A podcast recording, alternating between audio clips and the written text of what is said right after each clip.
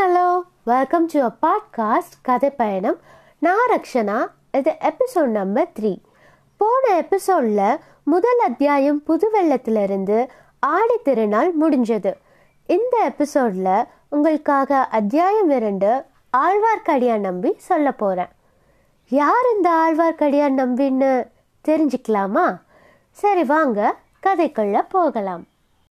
ஏரிக்கரையிலிருந்து கீழிறங்கி தெற்கு திசையில போன பாதையில குதிரையை செலுத்திய போது வந்தியத்தேவனுடைய உள்ளம் ஏரி அலைகளில் நடனமாடுற படகை போல ஆனந்தமா கூத்தாடியது.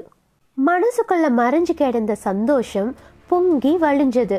வாழ்க்கையில வேற யாரும் காணாத அதிசய அனுபவங்களை தான் அடையிற காலம் நெருங்கி விட்டதுன்னு அவனுடைய உள்ளுணர்ச்சி சொன்னது. சோழ நாட்டை அணுகிறப்பவே இவ்வளவு ஆனந்த கோலாகலமா இருக்குது. கொள்ளிடத்தை தாண்டி விட்டா அச்சோழ நாட்டோட நீர்வளமும் நிலவளமும் எப்படி இருக்கும்? அந்த நாட்டில் வாழ்கிற மக்களும் மங்கையரும் எப்படி இருப்பாங்க? எத்தனை நதிகள் எத்தனை குளங்கள் எத்தனை தெளிநீர் ஓடைகள் கவிகளிலும் காவியங்களிலும் பாடப்பெற்ற பொன்னி நதியோட காட்சி எவ்வளவு அழகா இருக்கும். அதோட கரைகளில் பூத்து குலுங்குற புன்னை மரங்களும் கொன்னை மரங்களும் கடம்ப மரங்களும் எவ்வளவு மனோகரமான காட்சியாக இருக்கும். நீரோடைகளில் குவளைகளும் குமுதங்களும் கண்காட்டி அழைக்கிறதும் செந்தாமரைகள் முகமலர்ந்து வரவேற்பதும் எவ்வளவு இனிமையான காட்சியாக இருக்கும். காவிரியோட ரெண்டு கரைகள்லையும் சிவபக்த செல்வர்களான சோழ பரம்பரையினர் கட்டியுள்ள அற்புத வேலைப்பாடுகள் நிரம்பிய ஆலயங்கள் எவ்வளவு அழகா இருக்கும். ஆஹஹா பழையறை நகர் சோழ மன்னர்களோட தலைநகர் பூம்புகாரையும் உறையுறையும் சிறிய குக்கிராமங்களாக ஆக்கிடுச்சு இந்த பழையறை. அந்த பழையறையில் உள்ள மாட மாளிகைகளும் கூட கோபுரங்களும் கடைவீதிகளும் படைவீடுகளும் சிவாலய கோவில்களும் திருமாலுக்குரிய விண்ணகரங்களும் எப்படி இருக்கும்? அந்த ஆலயங்களில் இசையில் சிறந்தவர்கள் இனிய குரலில் தேவார பாடல்களையும் திருவாய்மொழி பாசுரங்களையும் பாட கேட்டவங்க பரவசம் அடைவார்கள் அப்படின்னு வந்தியத்தேவன் கேள்விப்பட்டிருந்தான். அதை எல்லாத்தையும் கேட்குற குடுப்பனை எனக்கும் சீக்கிரம் கிடைக்க போகுது. வீரத்தில் வேலனையும் அழகுல மன்மதனையும் மாதிரி இருக்கிற பராந்தக சுந்தர சோழ மகாராஜாவை நேருக்கு நேர் பார்க்க போறேனே அவ்வளவுதானா? அவருடைய செல்வ புதல்வி ஒப்புயர்வில்லாத நாரிமணி குந்தவை பிராட்டியையும் பார்க்க போறேனே. ஆனா வழியில தடை எதுவும் நேராம இருக்கணும். எந்த தடை நேர்ந்தா என்ன? கையில வேல் இருக்குது இடையில தொங்குற உரையில வால் இருக்குது மார்பில் கவசமும் இருக்குது நெஞ்சில உரம் இருக்குதுல்ல அது போதும். ஆதவன் மறைகிறதுக்குள்ள கடமூரை அடையணுங்கிற எண்ணத்துல வந்தியத்தேவன் போய்கிட்டு இருந்தான். கொஞ்ச நேரத்துக்கெல்லாம் வீரநாராயணபுர விண்ணகர கோயிலை நெருங்கிட்டான் அன்னைக்கு ஆடி திருமஞ்சன திருவிழா நடந்ததால கோயிலை சுற்றியுள்ள மரத்தோப்புகளில் பெரும் ஜனக்கூட்டம் கூடியிருந்தது. பலாச்சுளைகளும் வாழைப்பழங்களும் கரும்பு களிகளும் பல வகை தின்பண்டங்களும் விற்பவங்க அங்கங்கே கடை வச்சிருந்தாங்க. பெண்கள் தலையில சூடிக்கொள்ற மலர்களையும் தேவ பூஜைக்குரிய தாமரை மொட்டுக்களையும் சிலர் விற்று கொண்டிருந்தாங்க தேங்காய் இளநீர் அகில் சந்தனம் வெற்றிலை வெள்ளம் அவள்பொரி இதையெல்லாம் சிலர் குப்பல் குப்பலாக போட்டு கொண்டிருந்தாங்க. அங்கங்கே வேடிக்கை வினோதங்கள் நடந்து கொண்டிருந்துச்சு. ஜோசியர்கள் ரேகை சாஸ்திரத்தில் வல்லவங்க குறி சொல்றவங்க விஷக்கடிக்கு மந்திரிப்பவங்க இவங்களுக்கெல்லாம் அங்கே குறைவே இல்லை. இதையெல்லாம் பார்த்துக்கிட்டே போன வந்தியத்தேவன் ஒரு இடத்துல பெருங்கூட்டம் கூடியிருக்கிறத பார்த்தான்.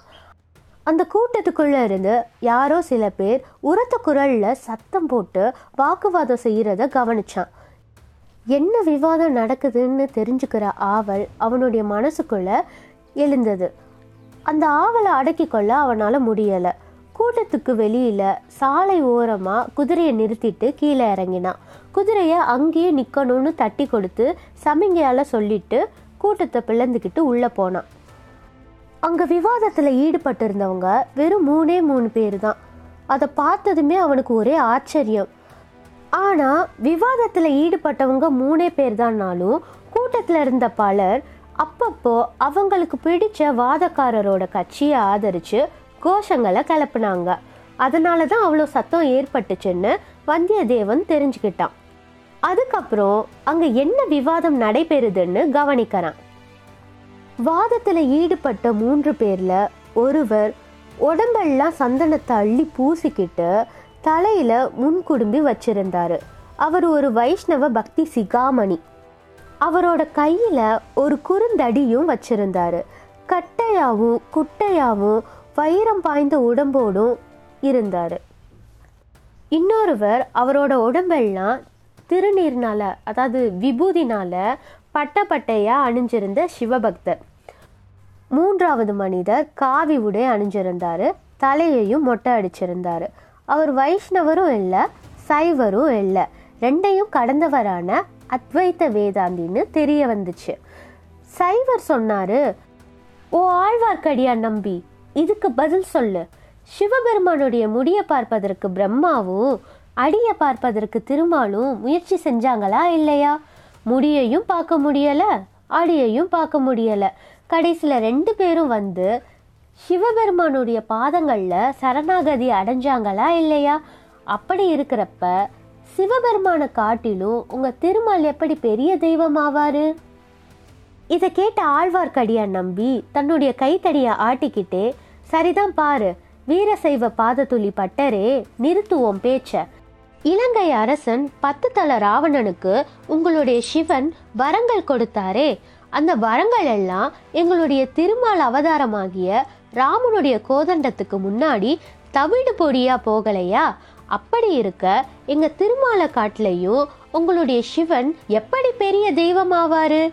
அப்படின்னு கேட்டான். இந்த நேரத்துல காவி உடை அணிந்த அந்த அத்வைத்த சந்நியாசி தலையிட்டு நீங்க ரெண்டு பேரும் எதுக்காக வீணா வாதம் செய்றீங்க? சிவன் பெரிய தெய்வமா விஷ்ணு பெரிய தெய்வமான்னு எவ்வளவு நேரம் நீங்க வாதிச்சாலும் விவகாரம் முடியாது. இந்த கேள்விக்கு பதில் வேதாந்தம் சொல்லுது. நீங்க கீழான பக்தி மார்க்கத்துல இருக்கிறதுனால சிவன் விஷ்ணுன்னு சண்டை போடுறீங்க. பக்திக்கு மேல ஞான மார்க்கம்னு ஒன்று இருக்கு. ஞானத்துக்கு மேல ஞாசம்னு ஒன்று இருக்கு. அந்த நிலையை அடைஞ்சிட்டா சிவனும் இல்லை விஷ்ணுவும் இல்லை. சர்வம் பிரம்மமயம் ஜெகத். ஸ்ரீ சங்கர பகவத் பாதாச்சாரியர் பிரம்மசூத்திர பாஷ்யத்தில் என்ன சொல்லியிருக்கிறாருன்னா இந்த சமயம் ஆழ்வார்க்கடியான் நம்பி குறுக்கிட்டு சரிதான் கேளு நிறுத்து உன்னுடைய சங்கராச்சாரியார் அவ்வளவு உபநிஷத்துகளுக்கும் பகவத்கீதைக்கும் பிரம்மசூத்திரத்துக்கும் பாசியம் எழுதிட்டு கடைசியில் என்ன சொன்னார் தெரியுமா? பஜகோவிந்தம் பஜகோவிந்தம் பஜகோவிந்தம் மூடமதேன்னு மூணு வாட்டி சொன்னார். ஒன்ன மாதிரியான முட்டாள்களை பார்த்து தான் மூடமதேன்னு சங்கராச்சாரியார் சொன்னார்.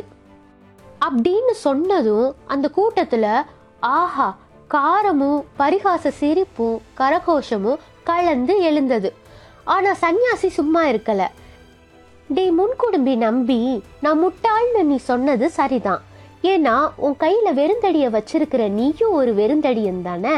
ஒன்ன மாதிரியான வெறுந்தடியனோட பேச வந்தது என்னுடைய முட்டாள்தனத்தினால தானே அப்படின்னு சொன்னாரு. ஓய் சுவாமி என் கையில வச்சிருக்கிறது வெறுந்தடின்னு நினைக்காத. வேணுங்கிற சமயத்துல உன்னுடைய மொட்டை மண்டைய உடைக்கிற சக்தி அதுக்கு இருக்கு. வேணும்னா பாருன்னு சொல்லிக்கிட்டே ஆழ்வார்க்கடியான் கையில இருந்த குறுந்தடிய ஓங்குனான். அதை பார்த்து அவனோட கட்சிக்காரங்க எல்லாம் ஓகோன்னு சத்தமிட்டு ஆர்ப்பரிச்சு கை தட்டினாங்க. அப்போ அந்த அத்வைத்த சுவாமிகள் அப்பா நிறுத்திக்க. தடி உன்னுடைய கையிலே இருக்கட்டும். அப்படியே இருக்கட்டும். உன் கைத்தடியால் என்னை நீ அடித்தாலும் அதுக்கு நான் கோபிக்க மாட்டேன். உன்கிட்ட சண்டைக்கும் வர மாட்டேன் அடிப்பதும் பிரம்மம் அடிப்படுவதும் பிரம்மம். என்ன நீ அடிச்சா உன்னையவே நீ அடிச்சுக்கிற மாதிரி அப்படின்னு சொன்னாரு. ஆழ்வார்க்கடியா நம்பி இதோ எல்லாரும் இங்க பாருங்க. பிரம்மத்தை பரபிரம்மம் திருச்சாத்து சாத்த போகுது என்ன நானே தடி கொண்டு தாக்கிக்க போறேன் அப்படின்னு சொல்லிக்கிட்டு தடியை சுத்திக்கிட்டே சுவாமிகளை நெருங்கினான். இதையெல்லாம் பார்த்துக்கிட்டு இருந்த வந்தியத்தேவனுக்கு ஒரு நிமிஷம் அந்த முன்குடும்பி நம்பியோட கைத்தடியை பிடுங்கிக்கிட்டு அவனை அந்த தடியாலேயே நாலு திருச்சாத்து சாத்தணும் போல தோணுச்சு. சிரிப்பு தாங்க வருது இவங்களோட. என்னென்ன பண்ணுறாங்க பாருங்க. ஆனால் திடீர்னு சுவாமியை காணும். கூட்டத்தில் புகுந்து எங்கேயோ அவர் மறைஞ்சிட்டாரு. அதை பார்த்துக்கிட்டு இருந்த வைஷ்ணவ கோஷ்டியர் சொல்லவா வேணும் அவர்களுடைய அலம்பு தாங்கலை. இப்போ ஆழ்வார்க்கடியா நம்பி வீரசைவரோட பக்கமா திரும்புறாரு. ஓய் பாதத்துளி பட்டரே நீ என்ன சொல்ல போற? மேலும் வாதம் செய்ய போறியா? இல்ல அந்த சுவாமி போல நீயும் ஓட்டம் எடுக்க போறியா? அப்படின்னு கேக்குறான். நானா ஒரு நாளும் நான் அந்த வாய் வேதாந்தி மாதிரி ஓடி போக மாட்டேன். என்னையும் உன்னுடைய கண்ணன் மாதிரி நினைச்சியா? கோபியர் வீட்டில் வெண்ணெயை திருடி சாப்பிட்டுட்டு மத்தால அடிப்பட்டவன் தானே உன்னுடைய கண்ணன்? அப்படின்னு பாதத்துளி பட்ட சொல்வதற்குள்ள ஆழ்வார்க்கடியான் நம்பி குறுக்கிட்டு ஏ பாரு உன்னுடைய பரமசிவன் பெட்டுக்கு மண் சுமந்து முதுகுல அடிப்பட்டதை மறந்துட்டியோ? அப்படின்னு கேட்டுக்கிட்டே கைத்தடிய சுத்திக்கிட்டு வீரசைவர் பக்கத்துல நெருங்கினான். ஆழ்வார்க்கடியான் நம்பி நல்ல குண்டாதி குண்டன் வீரசைவர் பாதத்துளி பட்டரோ கொஞ்சம் மெலிந்த மனிதர் இவங்களுடைய ரெண்டு பேர் விவாதத்திற்கும் உற்சாகப்படுத்தி வந்த அவங்க அவங்களோட கட்சிக்காரங்க தங்களுக்குள்ளேயே கை கலப்பு செய்ய தயாராகி சத்தம் போடுறாங்க. இந்த மாதிரியான முட்டாள்தனமான சண்டைகளை தடுக்கணுங்கிற எண்ணம் வந்தியத்தேவனுடைய மனசுல தோணுது. அவன் நின்ற இடத்துல இருந்து கொஞ்சம் முன்னாடி வந்து எதுக்காக ஐயா நீங்களா இப்படி சண்டை போட்டுக்கிறீங்க? வேற வேலைன்னு ஒண்ணு உங்களுக்கு இல்லையா? சண்டைக்கு தினவெடுத்தா ஈழ நாட்டுக்கு போக வேண்டியது தானே? அங்கதான் பெரும்போர் நடக்குதுல அப்படின்னு சொன்னான். நம்பி சட்டுன்னு திரும்பி பார்த்து இவ யாருடா நியாயம் சொல்ல வரவன்னு? கேட்குறான் கூட்டத்தில் இருந்த கொஞ்சம் பேருக்கு வந்தியத்தேவனுடைய வீர தோற்றமும் அவனுடைய அழகிய முக விலாசமும் பிடிச்சிருந்துச்சு. தம்பி நீ சொல்லு. இந்த சண்டைக்காரர்களுக்கு நியாயத்தை எடுத்து சொல்லு. உனக்கு பக்கபலமா நாங்க இருக்கிறோம்னு அவங்க சொன்னாங்க. எனக்கு தெரிஞ்ச நியாயத்தை சொல்றேன். சிவபெருமானும் நாராயணமூர்த்தியும் அவங்களுக்குள்ள சண்டை போட்டுக்கொள்வதா எனக்கு தெரியலை. அவங்க சிநேகமாகவும் சுமூகமாகவும் தான் இருக்கிறாங்க. அப்படி இருக்க இந்த நம்பியும் பட்டரும் எதுக்காக சண்டை போட்டுக்கணும்? அப்படின்னு வல்லவரையன் சொன்னதை கேட்டதும் அந்த கூட்டத்தில் இருந்த பலரும் சிரிச்சாங்க. அப்போ வீரசைவ பட்டர் இந்த பிள்ளை பார்க்கறதுக்கு அறிவாளி மாதிரி தான் இருக்கிறான். ஆனால் வேடிக்கை பேச்சினால மட்டும் விவாதம் தீர்ந்துடுமா? சிவன் பெரிய தெய்வமா? திருமால் பெரிய தெய்வமாங்கிற கேள்விக்கு இவன் விடை சொல்லட்டும்னு சொன்னாரு. சிவனும் பெரிய தெய்வம் தான் திருமாலும் பெரிய தெய்வம் தான் யாரை உங்களுக்கு பிடிச்சிருக்கோ அவங்கள தொழுதுக்கோங்க. சண்டை எதுக்கு போடுறீங்கன்னு வல்லவரையன் கேட்டான். அது எப்படி சொல்லலாம்? சிவனும் விஷ்ணுவும் சமமான தெய்வங்கள்னு சொல்வதற்கு ஆதாரம் என்ன இருக்குன்னு ஆழ்வார்க்கடியான் நம்பி அதட்டி கேட்குறான் ஆதாரமா? இதோ சொல்றேன். நேற்று மாலை வைகுண்டத்திற்கு போயிருந்தேன். அந்த சமயத்துல பரமசிவனும் அங்க வந்திருந்தாரு. சிவனும் விஷ்ணுவும் சரிசமமான ஆசனத்துல தான் உட்கார்ந்துருந்தாங்க.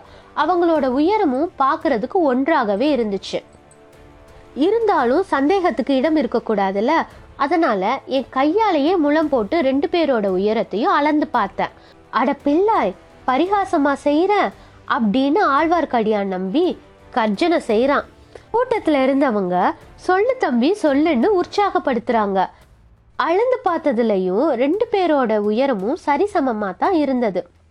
அதோட விடாமல் சிவனையும் திருமாலையும் நேர்லேயே கேட்டுட்டேன். அவங்க என்ன சொன்னாங்க தெரியுமா?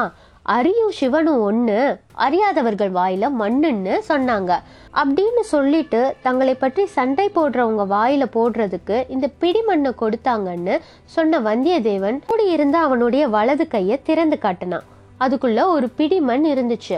அதை வீசி உதறினான்.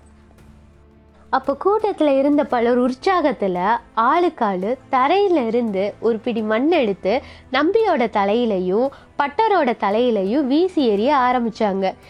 இந்த முட்டாள்தனமான செயலை சில பேர் தடுக்கவும் முயற்சி செஞ்சாங்க. அடே முட்டாள்களா நாஸ்திகர்களான்னு சொல்லிக்கிட்டே ஆழ்வார்க்கடியான் நம்பி தன்னுடைய கைத்தடியை சுழற்றிக்கிட்டே கூட்டத்துக்குள்ள நுழைஞ்சான்.